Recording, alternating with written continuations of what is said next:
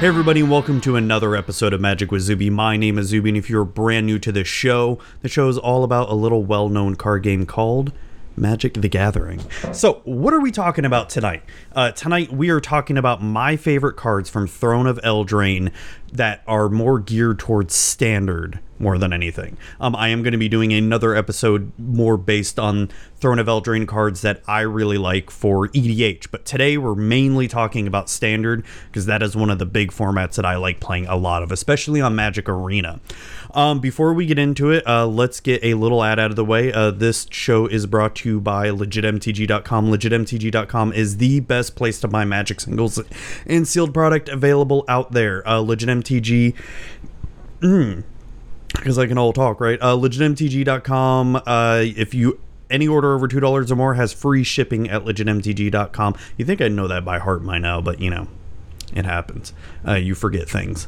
The older you get, the more you realize how much you forget. You know, the other day, like, I was looking at my little beard hair. So, just so everybody knows, I can't grow a full beard, and I'm lucky if my... mustache here, I mean, for everybody who's listening can't really see it, but my mustache can never connect to my beard. I can't even get a goatee. Basically what happens is I just get like patches of stuff, like patches of hair along my face, and I'll never be able to grow a beard, and that makes me sad because I would love to have a beard, not like, you know, really bushy, but more well kept and, you know, nice and smooth, like, and not, I wouldn't want it long, but just nice enough to where it's like, damn, I look good. But yeah, that's never gonna happen. But where was I even going with this? Oh yeah, so I was looking at like my hairs, and I've noticed I'm starting to grow some white and gray hairs, and it makes me a little bit sad. I'm already getting gray hairs on top of my head, and I don't like it. I don't like it. I'd rather lose my hair than go gray, but, you know, it happens. That's life. That's life. Yeah, legitmtg.com. Be sure to check it out. So, as I said before, this episode is going to be mainly about talking about Throne of Eldraine and my favorite cards for standard. I was originally... I know I was trying to do set reviews. I did set reviews of Guilds and Ravnica Allegiance, but they just take a lot of time with very little... payback, or it takes a lot of effort with very little reward, and it's just a lot of editing to do, and with how busy my job is becoming more and more and more, especially next year, I really got to try to plan ahead what I'm going to be doing for this show next year, because I know I'm going to be traveling way more than I am right now. So I mean, hey, I'll figure it out. That's next year.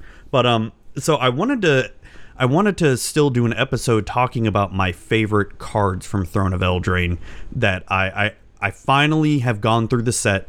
I had some time today to really just sit down and look at all the cards and really pick out some of the ones that I really like, that I'm excited for standard here.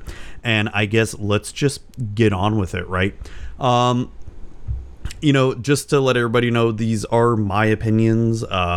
You know, some people may think, oh, why would you even be excited about a card like that? But you know what? I'm personally excited about it, and I love the flavor of this set. Now, I have noticed there's a lot of cards in Throne of Eldraine that this definitely feels like a lesser power set compared to the Ravnica set, because, and I feel like that's a sort of thing that happens, right? Ixalan didn't feel very powerful compared to Kaladesh, right? And, you know, before that, Kaladesh, it was what, Battle for Zendikar didn't feel as powerful. It was Battle for Zendikar, right before Kaladesh, when you think about the yearly rotation. I think so, right? Oh god, I'm forgetting already. And then, you know, we had Ixalan last year, or no, 2 years ago, which didn't feel very powerful. Then Guilds of Ravnica came out last year, and that set felt very, very strong. So this set, it feels a little bit weaker. I'm not going to say it's not going to change. Of course, obviously, it's going to change the metagame, because we're losing so much from the past few sets. But it's gonna, I'm kind of excited to see some of these cards. There's a lot of good EDH cards for sure, but we're going to get into that into the next episode, talking about EDH here. So I guess let's start off with, I'm going to start off with white, go through the colors, and we'll just end it there. And so everybody can hear, you know, some of my favorite cards here. First one up on the list is Acclaimed Contender, which is 2 and a white creature, human knight. When Acclaimed Contender enters the battlefield, if you control another knight, look at the top 5 cards of your library. You may reveal a knight, aura, equipment, or legendary artifact card from among them and put it into your hand. Put the rest on the bottom of your library in a random order, and it's a 3/3. So they are pushing knights crazy in this set.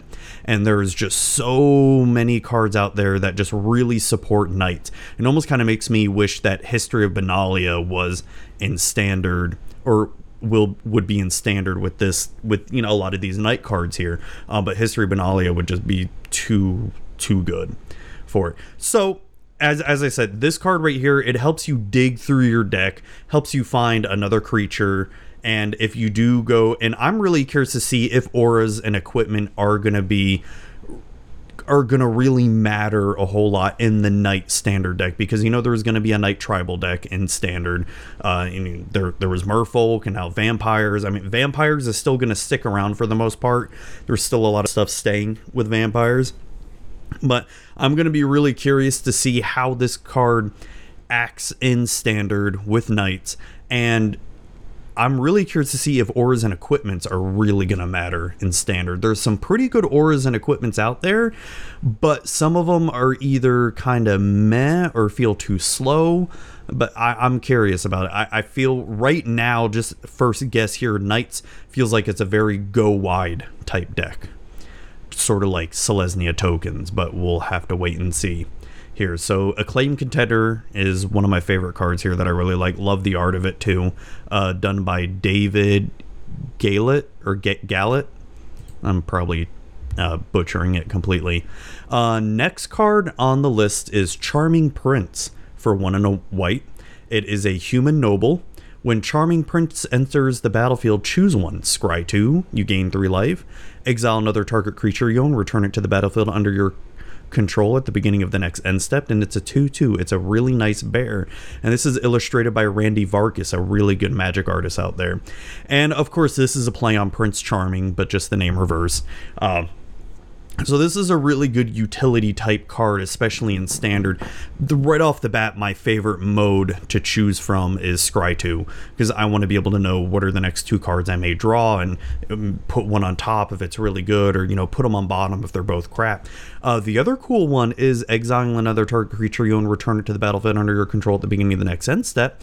You know, this card, Charming Prince, along with Acclaimed Contender, would work out really well. You play this on turn 4. You already have Acclaimed Contender out, but you want to dig through your deck somewhere, right?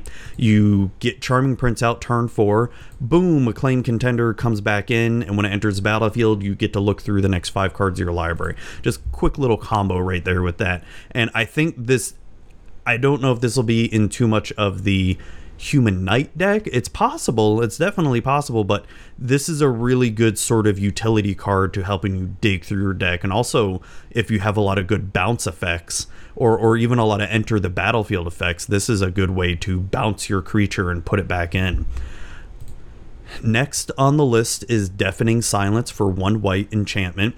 Each player can't cast more than 1 non-creature spell each turn, and this was illustrated by Igor Kiriluk. I'm completely butchering that. The flavor text says, they have forsaken their vows. The edict of the circle demands their voices be silenced. So why do I like this card?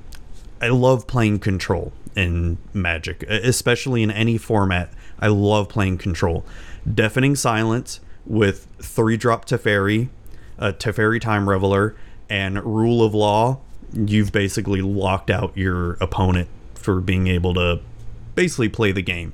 And these are the kind of cards that I love doing. This, especially in standard, I could see myself, if I want to be cheeky, do a blue-white control type deck and be cheeky, be like, you can't play more than 1 spell now, or more than 1 non-creature spell. And then get Teferi Time Reveler out, and then, oh, look, I'm going to play Rule of Law now. Now you can only cast 1 spell. And yeah, I mean, I know Deafening Silence and Rule of Law is kind of redundant because Rule of Law is the better card, but hey, maybe you want to slow your, maybe if burn is still a thing in standard, you can slow them down by playing Deafening Silence. Right now, this kind of seems more like a sideboard card for control, but if I want to be cheeky enough, I might play main board because, you know, that's just how I do. Next on the list, and I think that, yeah, this is the last white card on the list. The next one is Worthy Knight. For 1 and a white, it's a creature human knight. Whenever you cast a knight spell, create a 1/1 white human creature token, and it's a 2/2. It's illustrated by Yong Jae Choi. Every Arden Vale aspirant must step through the flame. Their honor determines whether they burn or shine. So this paired with Hero of Precinct 1 is perfect because this is not only like a young pyromancer effect, but it's also, you want to clog up the board. This is definitely a slot in the night deck that I have a feeling will most likely be red white because that is, you know, really strong and fast. It's, you know, you play Worthy Knight turn 2, then you play Acclaimed Contender by turn 3. Boom, you've got 3 creatures on the board now at that point. And with knights being very pushed, you know, and then you've got the red white knight that gives all knights +1/+1. You're just pumping up your creatures even more. This is definitely a slot in for the night deck. I really like this Worthy Knight here. Moving on to the blue cards here. Our next card on the list is Brazen Borrower. For 1 double blue. It is a creature fairy rogue, and it's a 3/1 with flash and flying. Brazen Borrower can block only creatures with flying. The other part is the adventure part, which is called Petty Theft. For 1 and a blue, you can cast this as an instant. Return target non-land permanent an opponent controls to its owner's hand. So this is pretty handy. Now this would be more of sort of a control mid-range type card, because maybe your opponent has a really pesky permanent card out there that you need to just have them return it to their hand. You can't kill it yet, but you've got this in hand where you can be like, all right, well, I'm going to return this to your hand. I've still got 3 mana up, and okay, now I'm going to flash this in and, you know, try to attack you as well. So cool. I like it all around. It's a really good versatile card. I'm starting to grow a little bit more, I wouldn't say accepting, a little bit more, I guess, more accepting of the adventure cards. At first I was kind of like, adventure doesn't seem that great, but as we see pushed cards like Brazen Borrower, it seems, okay, I understand where they're going with here. It's pretty good. And this is also illustrated by Eric Deschamps, I'm guessing. I'm so sorry. I'm terrible at pronouncing these names here. So Brazen Borrower, pretty good card. Definitely going to see play in standard, and pretty excited to play it myself here. I'm curious to see what kind of decks will come out of this here. Next on the list is not the best card, but definitely a kind of cheeky card that I would definitely play in a because I'm saying definitely a lot, a mill deck. Didn't Say Please. For 1 double blue instant, counter target spell, its controller puts the top 3 cards of their library into their graveyard. If you're in our home, we expect you to mind your manners. Illustrated by Jason A. Engel. Really cool card. It's not the best counter spell right now. I would still rather cast, oh my gosh, it's the one from Guilds of Ravnica. The counter target spell Surveil one. I'm drawing a complete blank right now. I'd still rather cast that card instead of this, but if I'm going to be playing my mill deck that I know I will be in standard to try to mill everybody out, this is the go-to counter spell I want to have on my deck instead of just the Surveil one that I'm just completely drawing a blank on right now. We still have Absorb, so I mean, if I build a blue-white mill deck, you know, this along with Absorb, I could live with it. Next on the list is Fae of Wishes. For 1 and a blue. It is a creature fairy wizard with flying. You can pay 1 and a blue, discard 2 cards, return Fae of Wishes to its owner's hand. It's a 1/4. Doesn't seem too great, right? I mean, it's an okay card. It's just a 1/4. The part that is really, really, really cool is the adventure part, the Granted for 3 and a blue sorcery adventure. You may choose a non-creature card you own from outside the game, reveal it, and put it into your hand. So what's really cool about this card, if you don't see the little combo here, you can play the sorcery part Granted, get whatever card you need from your sideboard, a non-creature card, you know, reveal it, put it in your hand, blah, blah, blah. So while this is in your graveyard, you can then cast Fae of Wishes onto the battlefield. You know, 1/4, it could be a good little blocking, and then you block it. Oh no, it's gonna die. Pay 1 and a blue to discard 2 cards and return it to your hand. Boom, now you can cast Granted again to get something else from your sideboard. So this will be really good in sort of a toolbox deck, sort of something similar that to the Lich's Mastery deck, which, oh my gosh, I just realized Lich's Mastery is going out of standard. That makes me sad. I'm really curious to see. I don't know if there's going to be really too much of a toolbox deck right now, but be on the lookout for this in the future, where if it doesn't see play now, I'm hoping it will see play in the future when there are some more toolbox cards coming out here. But this card I really, really like here. Next card is the Magic Mirror for 6, 3 blue. It's a legendary artifact. This spell costs 1 less to cast for each instant and sorcery in your graveyard. You have no maximum hand size. At the beginning of your upkeep, put a knowledge counter on the Magic Mirror, then draw a card for each knowledge counter on the Magic Mirror. So, extremely expensive to play in standard. It's very, very expensive to play. But if you're playing a control deck and you have a lot of draw spells or counter spells, this isn't going to cost too much after a while, right? The Izzet deck still may be a thing come standard. I mean, we're not losing that much in the Izzet deck. So while maybe you want to do an Izzet mid-range or an Izzet control, this would be a lot of fun to put in there because, oh, you're just going to keep drawing cards. Yeah, it's kind of a crapshoot that this may see standard play a lot of the times in the upper tier decks, but you know, for the jankiness in me, it definitely wants to see play, and I love this card. It beautiful art illustrated by Anastasia Ovchinnikova. I am so sorry for mispronouncing a lot of the names. Oh, and I forgot to say that Fae of Wishes was illustrated by Magali Villanueva. I'm so terrible at saying these names. But yeah, Magic Mirror, really cool card. Next up are the black cards here. We are first looking at Ayara, First of Locthwain. It's 3 black, legendary creature, elf noble. Whenever Ayara,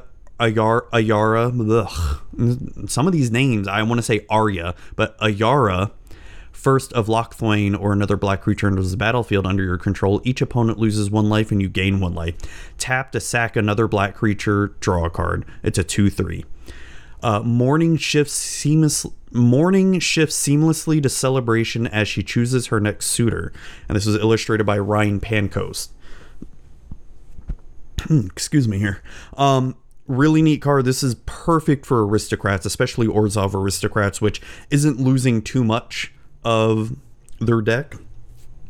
So if aristocrats is still a thing, this will be a perfect slot in aristocrats here, and just an overall really good card, especially if you're doing Orzhov, because you're going to be playing a lot of black creatures in that. So this helps you ping, and you know, just another card that helps you ping your opponent's life total down, and you keep gaining 1 life. Awesome card. And plus the ability that you can sack another black creature with maybe some afterlife and draw a card. Boom, there you go. Next on the list is Clackbridge Troll for 3 and 2 black. It is a creature troll with trample and haste. When Clackbridge Troll enters the battlefield, target opponent creates 3/0/1 white goat creature tokens. At the beginning of combat on your turn, any opponent may sack a creature. If a player does, tapped Clackbridge Troll, you gain 3 life and you draw a card, and it is an 8/8. An 8/8 for 5 is nothing to laugh at. Illustrated by Svetlin Velenov. So this would be sort of your maybe aggro mid-range type card that you'd want to play, very similar to Indulgent Tormentor. And the fact that this allows you to draw a card, you know, the gain life is good, right? The gaining 3 life is always good, but the drawing card is what I like even better. compared to Indulgent Tormentor, which I think you just tap it and you just put a +1/+1 counter on it. This, I'd rather draw cards any day over getting a +1/+1 counter. The only thing I feel like this is lacking, probably without pushing it to Mythic, would be flying. Flying, Trample, and Haste, that'd be amazing. But Trample and Haste is still good. You know, I mean, yeah, your opponent may most likely will sack a creature to tap it, but, you know, drawing that card is just gonna... I don't see any downside to this card here. Yeah, I mean, the downside would be you play it, they get some goat creature tokens, then they kill it immediately. I mean, that always happens with whatever creature you play, but this has potential of just helping you win in that long game here. Next on the list is Rankle, Master of Pranks, for 2 and double black. It's a legendary creature fairy rogue. It is a mythic. With flying and haste, whenever Rankle deals combat damage to a player, choose any number. Each player discards a card. Each player loses 1 life and draws a card. Each player sacrifices a creature. It's a 3/3 illustrated by Dimitri Burmach. Love the art of this. Is this supposed to be like Rumpelstiltskin or something? That's what I'm guessing. So I like the fact that, you know, both you and your opponent can discard a card. You know, you may be playing a Graveyard Matters type deck where you don't mind discarding, but they discard, oh no, that's going to hurt them. Or each player loses 1 life and draws a card. You know, if it helps them get closer down to their life total, down to 0, that's not too bad either. But I really like that each player sacks a creature. You know, you could be playing a deck where when you sack a creature, it pings them, right? This could maybe slot in with aristocrats as well too, because maybe sacking creature on your board isn't too bad because, oh, this creature has afterlife 1, 2, or 3. Boom, I sack it, and now I'm going to get some more tokens out, and I don't mind sacking those tokens while having Rankle attack again. Really like this. I think this definitely will see some standard play here.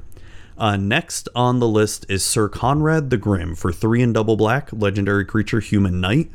Whenever another creature dies or a creature card is put into a graveyard from anywhere other than a battlefield, or a creature card leaves your graveyard, Sir Conrad the Grim deals 1 damage to each opponent.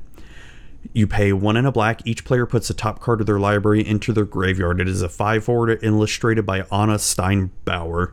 So whenever another creature dies or a creature card is put into a graveyard from anywhere other than the battlefield, or a creature card leaves your graveyard, Sir Conrad will deal 1 damage to each opponent.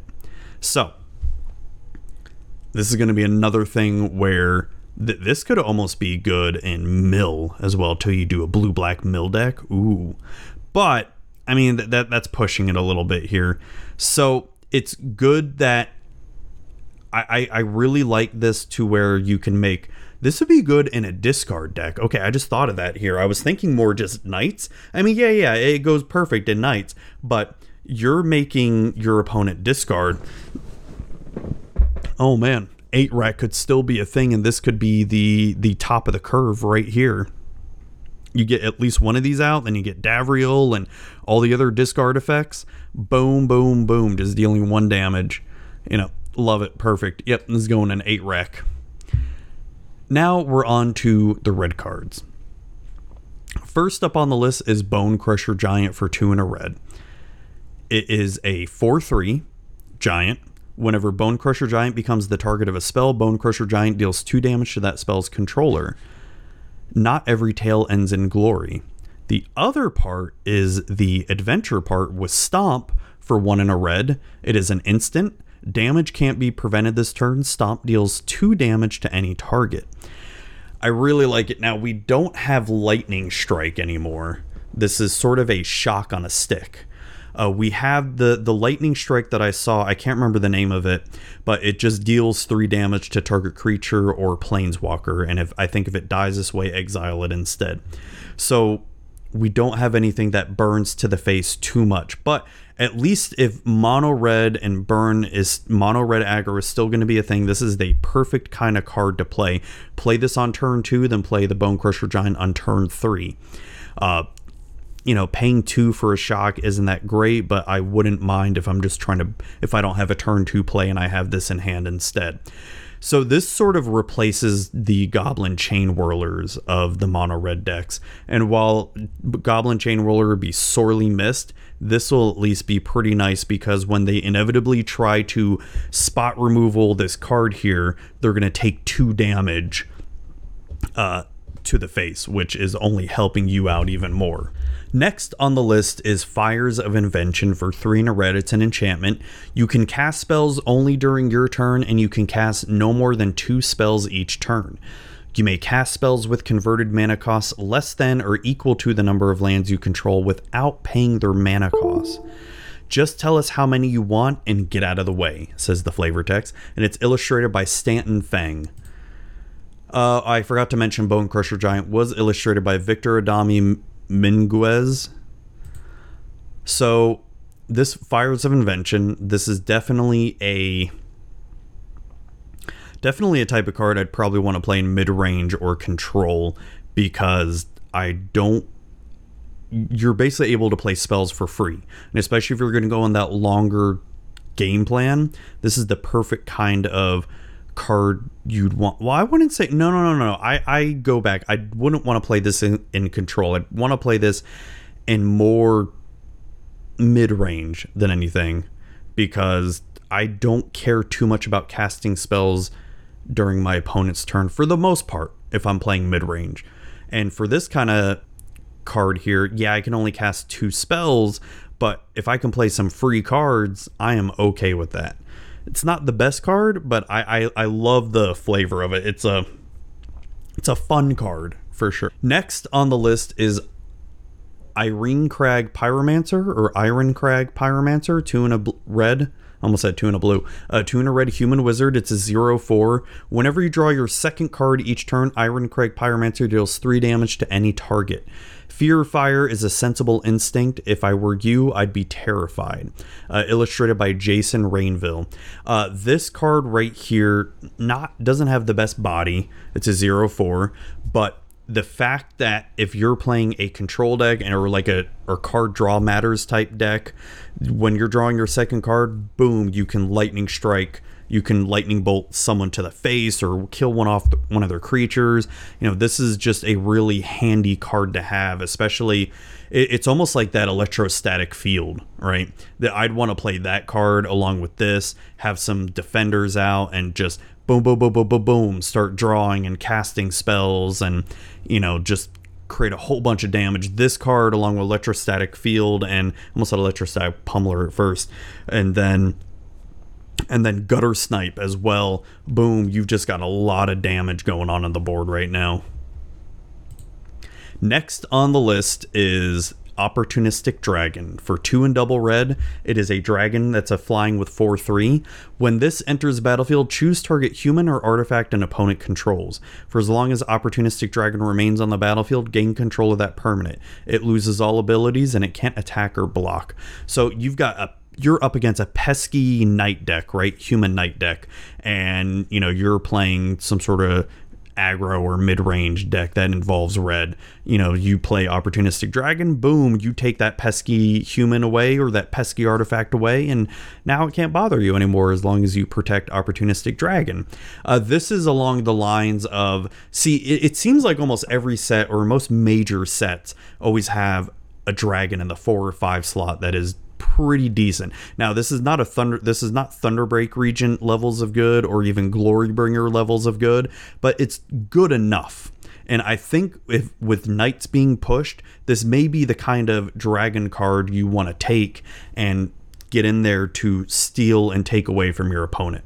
The 4/3 is a little bit lacking, especially that 3 toughness does make it a little bit tough to want to take. If it was a 4/4, that'd be an automatic snap, but I think it's good the fact that you can take away from your opponent for that fact, and you get to keep it until Opportunistic Dragon goes away.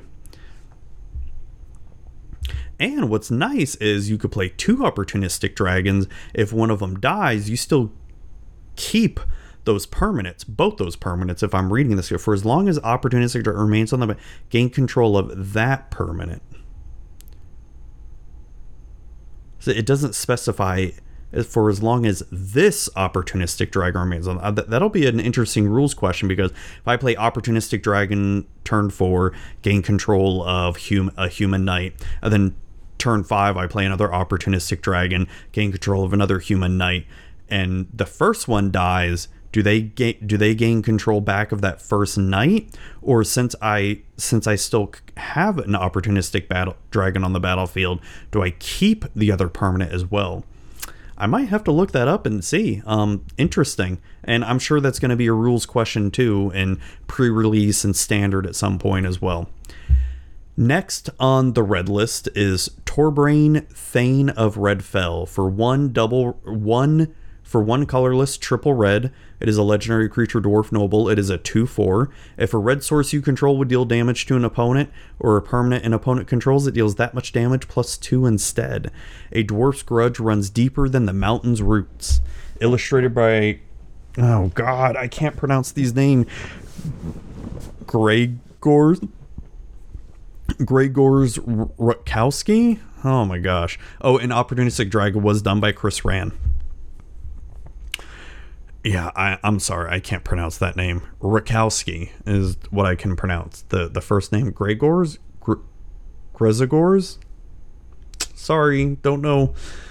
Oh, I'm a terrible person. So anyways, this card is sort of like the top-end curve you'd want to play in mono-red aggro.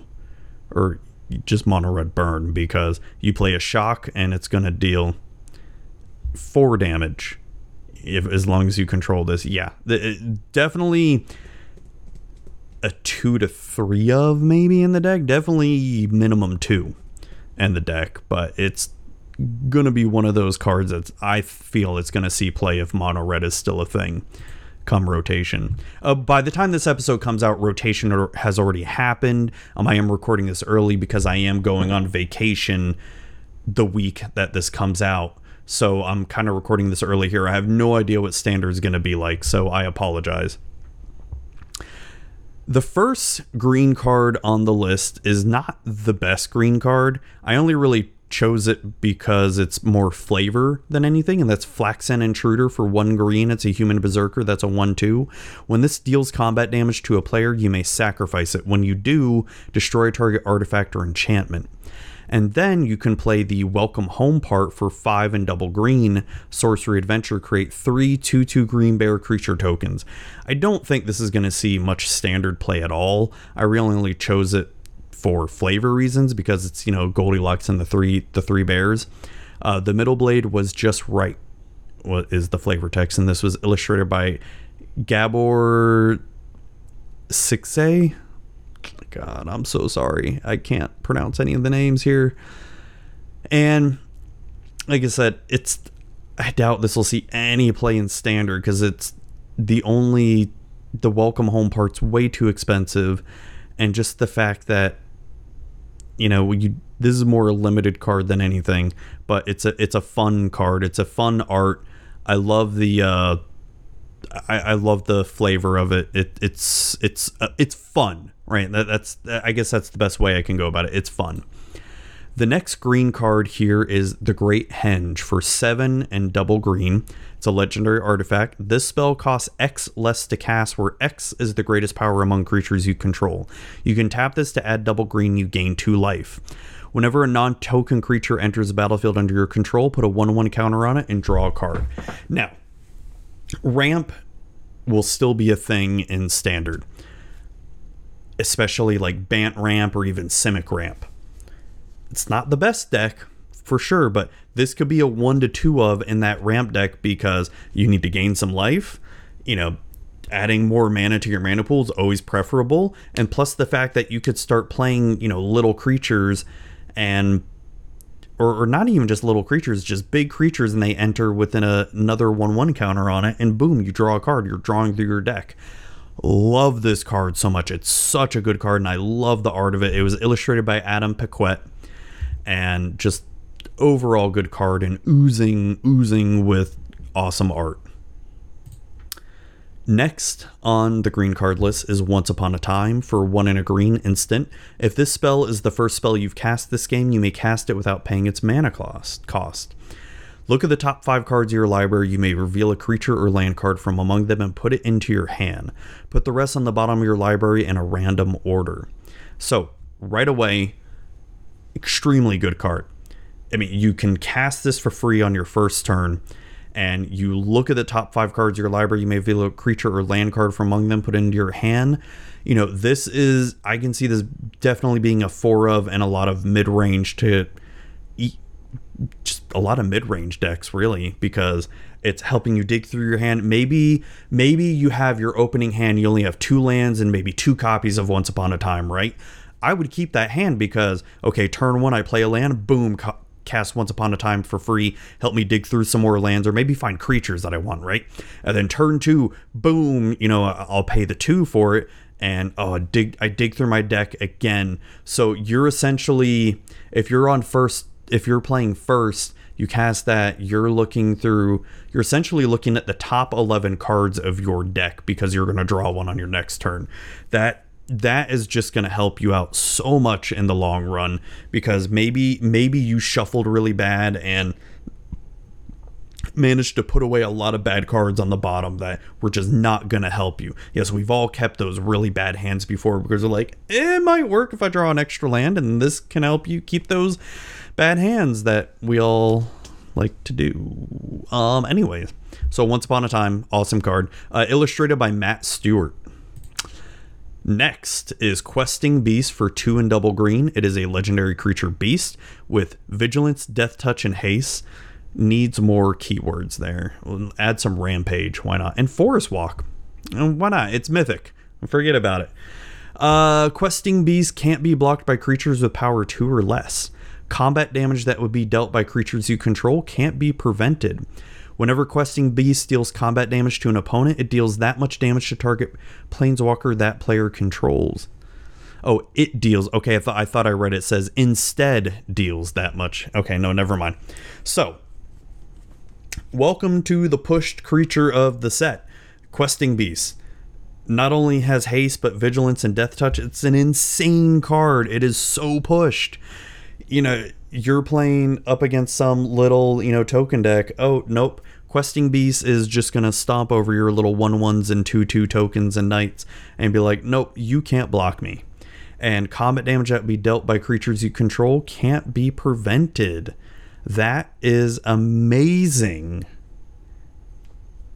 This card is going to see so much play. This was illustrated by Igor Kirluk.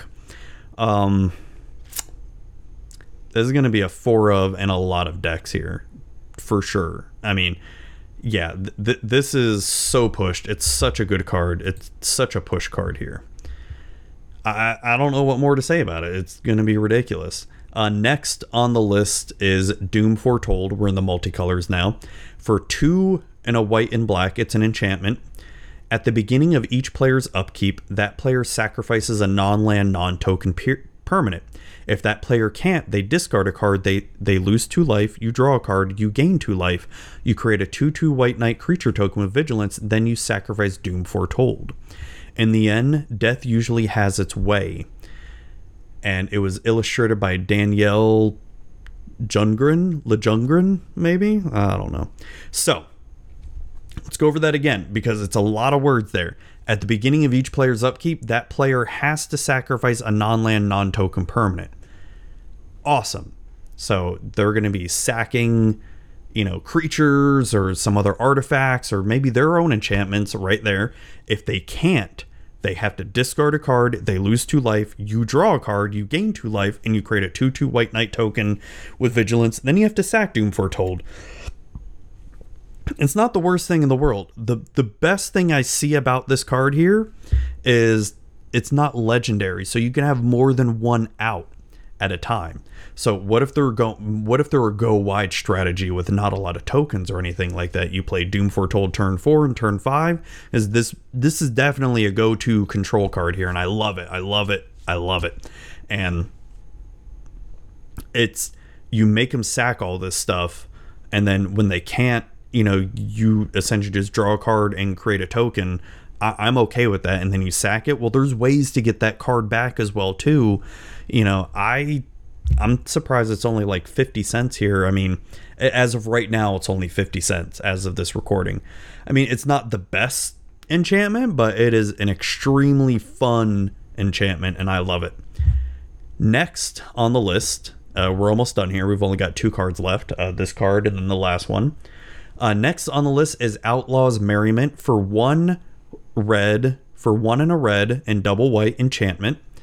At the beginning of your upkeep, choose one at random. Create a red and white creature token with these characteristics, or with those characteristics. You can create a 3/1 human warrior with trample and haste, create a 2/1 human cleric with lifelink and haste, create a 1/2 human rogue with haste, and when this creature enters the battlefield, it deals 1 damage to any target. So does that mean this goes in terms and hands of the Sword of Dungeons and Dragons from Unstable? Hold on, let me look up that card right now because... Oh, equipped creature has +2/+2 and has protection from rogues and from clerics. Okay. Okay. Never mind. I thought it gave you something extra with rogues and clerics. So, and it's... I never mind here. So, Outlaw's Merriment. It's not legendary again. This is going to be ridiculous to play against with... Human Knights or just Boros aggro. You know, you play this turn 4, then turn 5 you play another one. You can just keep creating more and more 3/1s or 2/1s or whatever the heck, whatever you feel like making. This is just stupid, and I don't mean stupid as like bad. It's just, oh my god, this is gonna be ridiculous. I almost feel like it should have been a legendary enchantment, but since it's not, man, that's really good. This was illustrated by Suzanne Helmig or Helmig. Or Helmi? I don't know. So this is definitely a sort of like Robin Hood. This is relating to Robin Hood. The 3/1 warrior, human warrior was at Little John. 2/1 human cleric was that supposed to be Maid Marian. 1/2 human rogue supposed to be Robin Hood, I guess.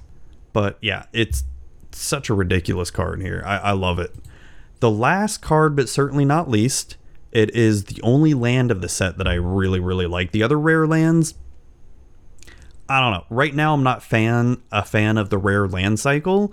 I'm kind of reserving my judgment for them to see how they're going to be in standard and how useful they're going to be in standard.